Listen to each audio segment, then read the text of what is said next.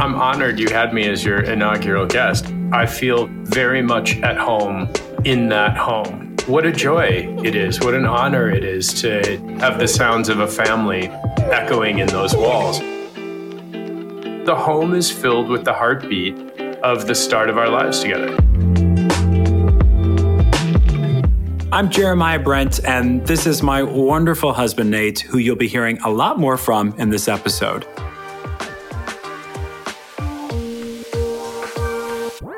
Welcome to the Ideas of Order podcast, designed by California Closets.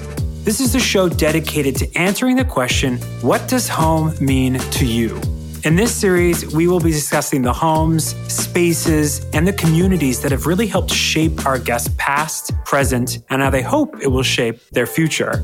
I'm going to be talking to some incredible creatives, you guys. Fashion expert Tan France, design legend Rachel Zoe, and honestly, so many more. I'm so very excited that we get to open our doors to you.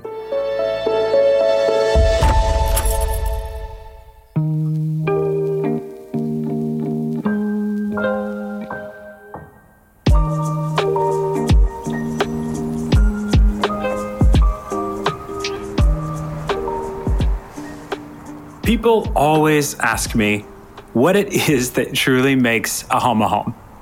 And I think you'd probably be surprised to hear that my answer really has never anything to do with a design choice. My answer is always built around the art of creating a space that tells your story.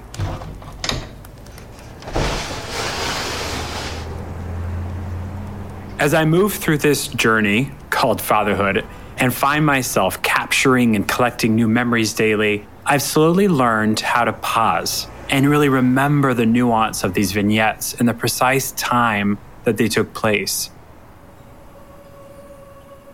Okay, girl. Think too fast. Think too fast. I want to remember the feeling behind every photo.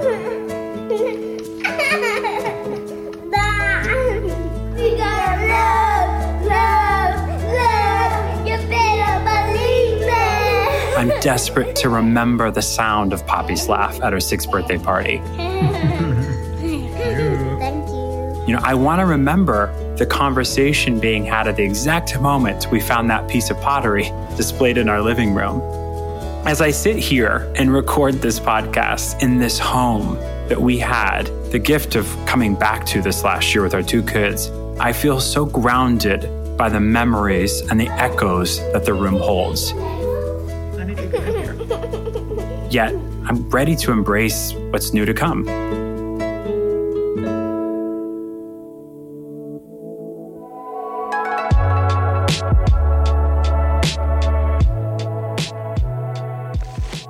So today on this very inaugural episode of Ideas of Order, I wanted to bring a little of what home means to me.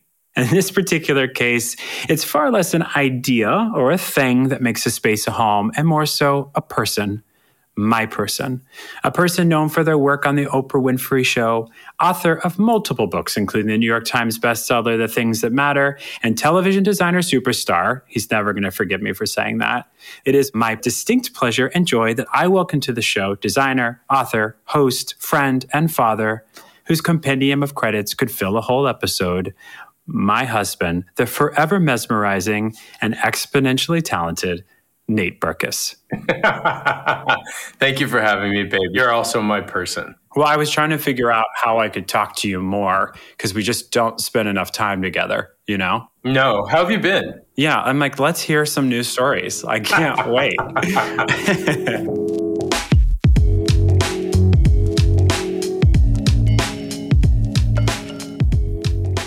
All right, so let's begin with the past. And I want to get into this discussion by talking with you essentially about what you wrote the book on, which is spaces. And, you know, when I say spaces, I don't just mean homes or necessarily physical rooms. I mean, you know, community, perspectives, sentiments, objects. And as you moved through your younger life, is there a space that you really felt the most held? And where was that? You know, where did this journey for you begin? My journey, and I think the first time that it occurred to me that a space could keep you or that a space could hold you, as you say, was probably my 13-year-old bedroom. My parents gave me... if those walls could talk. I mean, seriously. But no, I mean, my parents gave me my own room, and my mother, who was an interior designer at the time, allowed me to help design it. And the ownership that I felt over making those decisions, the connection I felt to the space because I was included in selecting the paint color and the wallpaper and carpeting and all of those things, really cemented in me a lifelong understanding of how powerful design really is.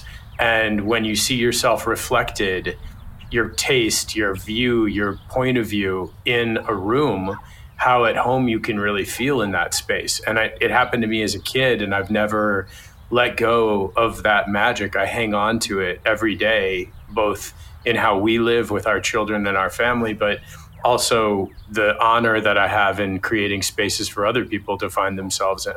What did the room look like? It was hideous. So nothing's changed? No, I still have marginal taste at best. It was gray and red and black and white with wood accents. So that dates me squarely at 1983 or 85 or whatever it was. You know, it was the height of fashion at the time. And looking back on it, it also is one of the things that made me so vehemently anti-trend, because I look at photos of that room now and I think that's so of the moment. You know, Formica countertops and white wallpaper with red broken stripes in my bathroom. And it was so ugly. It looks like a before on one of the episodes on our show. Your mom was obviously a really talented interior designer, and professionally, that was what she did for your entire adolescence. But the way the compositions and the way she layers things and the way that she sees the world, I see actually a lot of you. So I was wondering if you think she heavily influenced the way you design. I think her most fundamental influence on me was that she taught me to appreciate things that are old and things that are vintage and things that are one of a kind. And she took me as a child on the weekends or after school to these like multi-dealer antiques malls that are in every town USA, and taught me how to go to the front desk and ask them to open up a case 10 miles away in the back or the basement when I saw one little object that spoke to me, you know, in a glass case, floor to ceiling, filled with 500 things. So the skill set around never knowing what you're going to stumble across was instilled in me as a kid. If you back out of that scenario, yes, she taught me to be aware of my surroundings. She taught me that things matter. She taught me that a bookshelf is just not a shelf to throw stuff on. It's an opportunity to create a visual vignette or a story. Even my brother and sister, if you really look at their homes, what they have out has been placed there. I may not like everything that they live with or that my mother lives with, but it was placed on a shelf or on a mantle or on a side table with purpose. Right. And so I think that was the great gift of my mother's vision. My mother's more of an artist than I am, but she always was taking me sort of by the hand and showing me the ropes as a kid of what the inside of an antique store or a flea market could be, and how you could take something back from those places and start to create a narrative around what was important to you. You know, I don't agree with you. You don't? Well, I agree. Why? No, I don't agree with you. That's weird. Yeah. That's so weird. Hold on. Give me a moment to process the shock. Speaking of the ideas of order, I don't agree with you when you say that you're not an artist. You know, I think that it's such a subjective word. And I think the truth is, what is beautiful about you and what I think the artistry of the way you design is it's so deeply personal. And, you know, you're the first person that ever taught me that the things in your home, the objects, should matter just as much as other things matter to me in a home. And I think you do that, and you tell a story, a really beautiful story, with the people you work through those things. And that is the type of artistry. So I just wanted to give you a little bit of credit, just because this is a safe place and I don't have to hear about it later. Yeah, but you know what? I would argue that artistry is having an idea and sort of craft and create that out of nothing, which is something that you can do. Like your upcoming book was a concept that you created out of thin air. Whereas for me, I've always viewed myself as more like a really good shopper and a really skilled shopper, number one, and sourcer, but also more of an editor. And if I have all these elements together, I can push them in a way and mold them in a way that will create something to me that feels layered and interesting. But if you give me a blank piece of paper, I'm lost. I would like to watch just what happens with you with a blank piece of paper, actually. Nothing. I'll just like set it down, go get a snack, come back, shop online, come back. You know, that room, the way it looked, I'm sure it went through 10 different iterations, this your 13th room. But what did that space at that time, what did that hold for you? Like what events were happening in that time of your life that made it stand out to you? Because it's not just aesthetically, there had to be something going on. No, definitely. And I think that the answer to that is that it was the first opportunity that I had to experiment creatively with anything. It was the first moment that I had to really get an understanding that decisions led to other decisions and options were out there, and you could define the way that you lived, and you could surround yourself with things that you loved and that you liked, and that there was an incredible independence that came from that. In all fairness, I didn't have to share that room with my little brother, Jesse. So there was independence inherently because it was all mine. But I think the heart lesson, like the real soul lesson in that, was that there finally was a space that not only reflected me, but was for me. And I think that it defined what feeling at home really, really is about. It was extremely powerful to have this zone that was for me and given to me, but also reflected me. And I've wished that for everyone from that moment forward.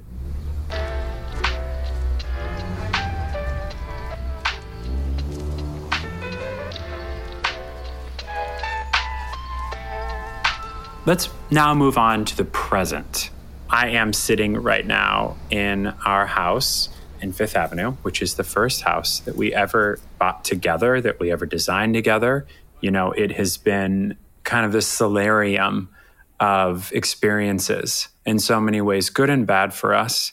We fought really, really, really hard to get it back. But, you know, it's been about 4 years since we last lived in the city now. And with nearly half a decade of growth and change under our belts, as well as this newly lived lens of present day you, what does returning to New York mean to you?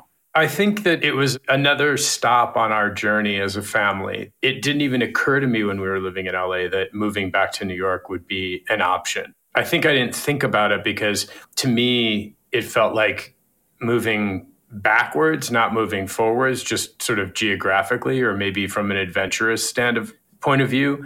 But I think what moving back to New York means to me and moving back to that house has meant to me is that it's shown me that the four of us can do anything. We can uproot, we can move, we can leave. We'll be happy wherever we land. I feel cosseted by that home. I feel very much at home in that home. The muscle memory of having lived there the first time, it looks different, but the light switches are in the same place. And that means something to me. I would have never done it had you not said, let's do it. You know, I tried to back out of buying the house again 25 times. 30 times. Yeah, I was terrified. But, you know, now that we're there, it feels like where we were supposed to be. It almost feels like when you have fear around something, but you make the decision and it feels so right that you look back and it doesn't make sense why you were nervous or afraid to begin with. I always say it was like a second chance at first love. Mm-hmm. You get to go back and do everything different. When you're here, I mean, when you're in this house, are there any memories you're always triggered by that happened here? You know, it's funny. I'm triggered by a couple of very distinct memories. The first is coming home to that house when we actually moved in the first time. And I had to be out of town for work, and you were alone, and you set everything up. Yeah. And you were so nervous for me to see it. Like, you had been like working, well, you had been working like for hours, like all night long. And I walked in and you were like, well, I set up the living room. Like, what do you think? And it was this cute kind of moment where I was like, oh my God, we're like playing grown-ups right now. Like, this is the craziest thing in the entire world. Like, we're kids. Like, what are we doing living in this beautiful apartment? Like, this is insane. But it also was like that moment where I realized that you and I are always going to be moving stuff around and trying things out in different ways over and over and over again until we felt good, both of us, about it. So that's one memory. And the other is when we were pregnant with Poppy and we had built out her little bedroom. And the moment was you and I standing in front of this little closet, and you opened the door and the light went on automatically, and I'll never forget it. And there was a crib set up and there were little dresses hanging there. And it was the start of our life as we know it. It was such a poignant moment. And I burst into tears, and everyone knows I'm not a crier. Me either. And you probably had been crying for 2 hours about it. Yeah, exactly. But it was, you know, and I'll never forget that moment. And now that room has been modified and it's our home office, but the closet's still there.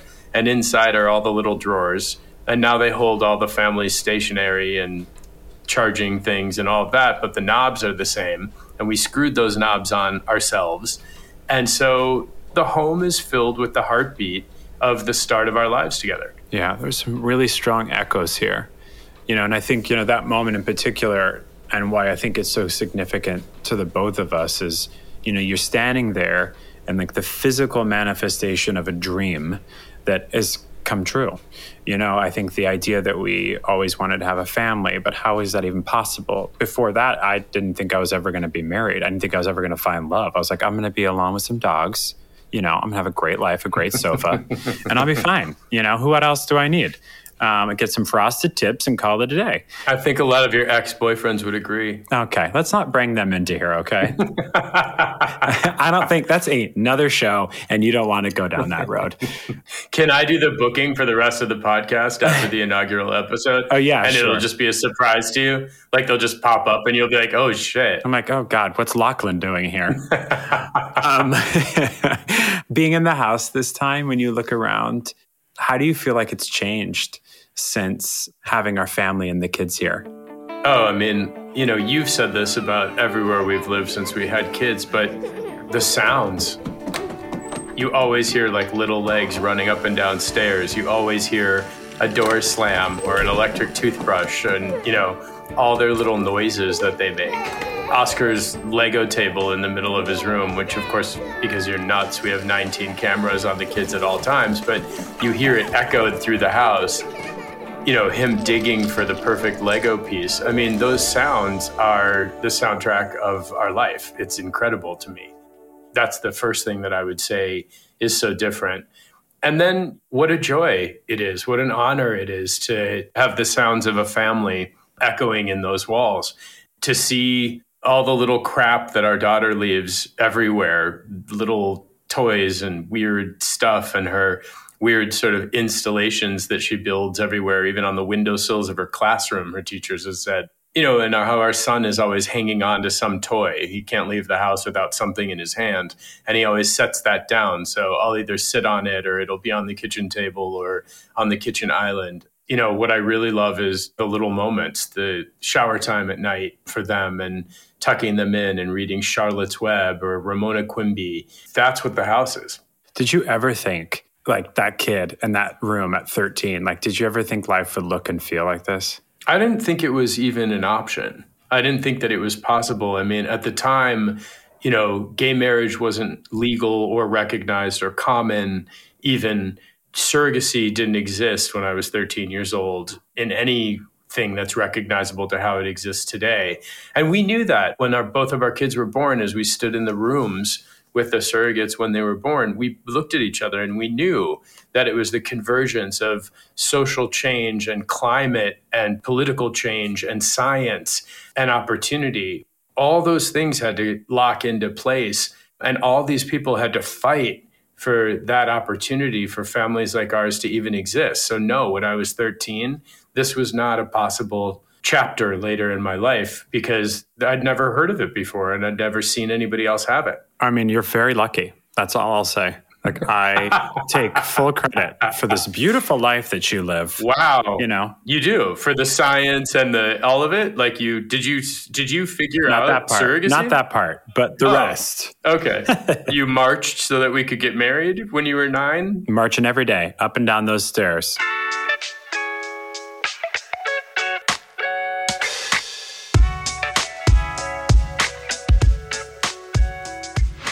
So, Nate, can I call you Nate? Mr. Berkus until we've had at least, you know, Mr. Berkus is fine. Okay. You're obviously a busy man. You know, on a day-to-day basis, you're switching your hat from hat to hat, managing to not only succeed in, you know, these uniquely challenging endeavors, but you thrive, you know, amidst the chaos that comes with this kind of entrepreneurial spirit.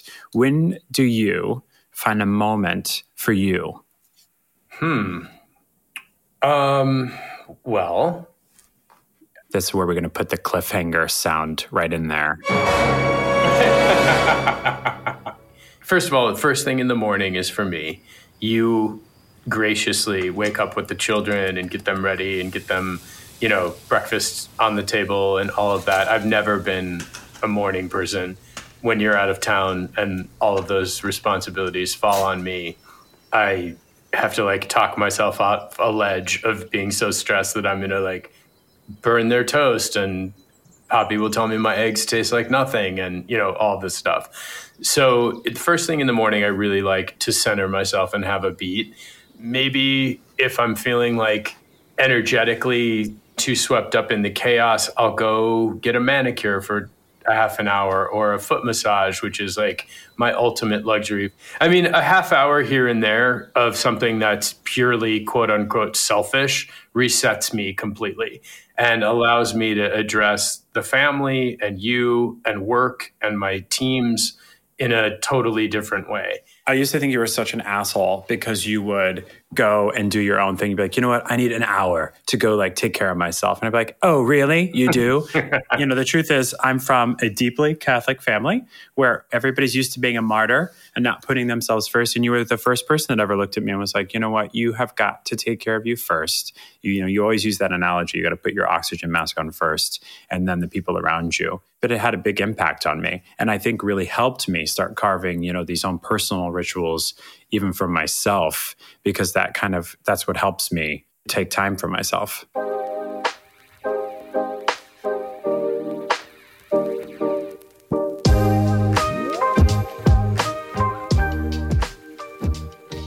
right, so I want us now to take a look into the future in terms of space and home and career or even mindset. What do you imagine is most imperative for future Nate? I would almost like just say this and not even elaborate on it if you'd let me. I knew when you and I met that you were enough in every way. I doubt it. And when we had our kids, I knew that they were enough and they are exactly who they are supposed to be in every way.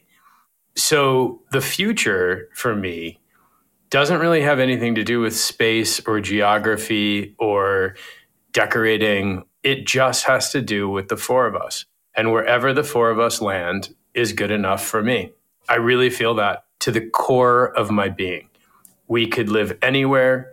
We could be surrounded by anything. And so I'm just here with the three of you, wherever that takes us. Oh, babe, you're so sweet today. It's breaking my heart. I mean, do you see a future in this house, or is it just you're really just open to anything? I mean, sure. You know, I love our home. I love the echoes of our life and our lives there.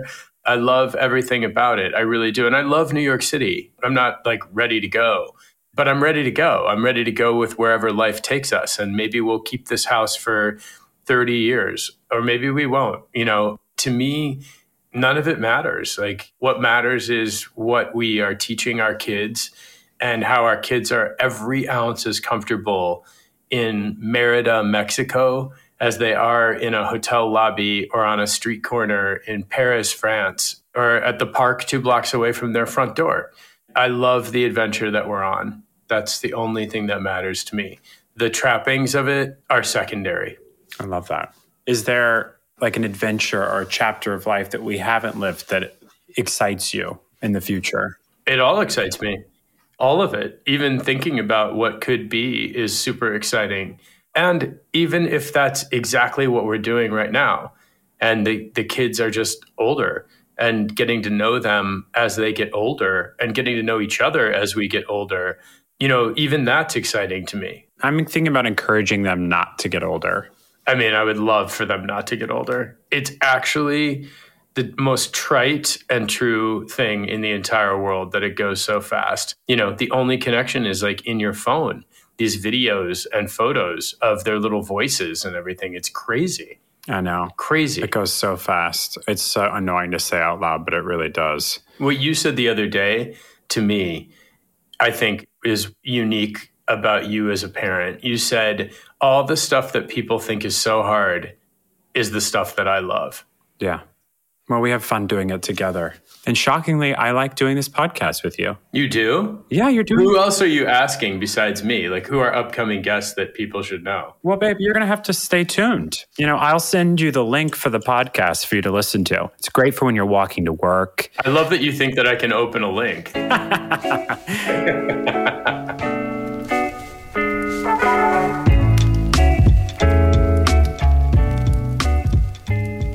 As we wind down from this really beautiful insight in the life and mind of Nate Berkus, I want to get a little bit more intimate with this next segment. You know, at Ideas of Order, we have a lot to say about the concept of comfort and growth, both in the home and in life. My personal ideas of order revolve around, you know, ceremony and ritual, the idea of establishing the energy consistently in our home. And so for this little fireside tete-a-tete, it's just you and me and a few quick fire questions to dig in a little bit deeper. Are you ready? Okay. All right. What has home taught you? Home has taught me that when you see yourself in your space, the physical manifestation of your personality in your space, it's a really good thing. What is the most surprising space you've ever loved? I think it was the little tiny apartment on 12th Street that we lived in when we were renovating this house that we live in now for the very first time, just you and me, pre-kids. And it was so small and it was just so fun. Like we were right around the corner from our project so we could go check on it all the time. And you had the, quote, big closet in the bedroom with the 2 sliding doors. And I had the entry closet with like 5 things to wear every day for 8 months. We built a house and we planned a wedding all in that apartment. There was a lot of growth in that space. When do you feel the most at home? I think it's when we're all in the kitchen together, like the 4 of us. Years ago when my mother redid her kitchen, I came home from school and the kitchen was totally redone and all new counters and cabinets and appliances and everything. And I said, oh, Mom, this is so great. Do you like this stove? And she said, I don't even know how to turn it on. I just feel like I'm in a commercial. So when we're all around that kitchen, Poppy's got her homework open and Oscar's got his toy on the table and it's pre-dinner time. It feels like we're in like a commercial to me about a family. It's funny. All right, last random question. Are you happy right now where you're at? Yes. That's good to hear. I just want to say thank you again to Nate for coming here. It means a lot, sharing insight and discovery on what home means to him. I've learned a lot. There's stories that I didn't expect to hear. Is that true? Yeah, you did a great job. Oh, well, I'm honored you had me as your inaugural guest. Listen, I got to iron out the kinks.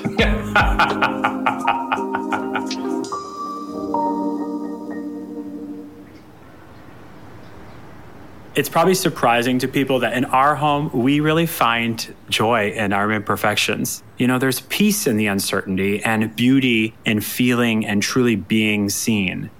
To me, home will always be Nate and Poppy and Oscar and the memories that we all have together. Yes, I mean, we're surrounded by carefully designed rooms and there's plaster walls and the chaotic yet comforting sounds of the city. But for me, home will always be a culmination of memories and warmth from the people that you're surrounded by. Look, at the end of the day, as much as I would love to press pause on the rapid pace that our kids are growing and freeze them at this exact moment in time, I know that there really is so much beauty ahead in the moments that we really can't predict. So here's to the past, and here's to the future. Cheers. Join me on our next episode where I talk to designer and host of Netflix Queer Eye, the Emmy-nominated Tan France, about discovering community, cultural representation, and designing your path one piece of denim at a time. For more Ideas of Order, please visit ideasoforder.com or californiaclosets.com. I'm Jeremiah Brent. You guys, thank you so much for being here today, and we'll see you again soon.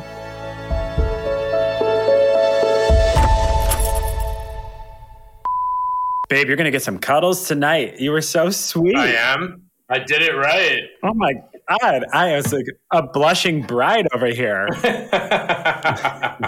Another Everything Podcast production. Visit everythingpodcast.com. Subscribe wherever you get your podcast.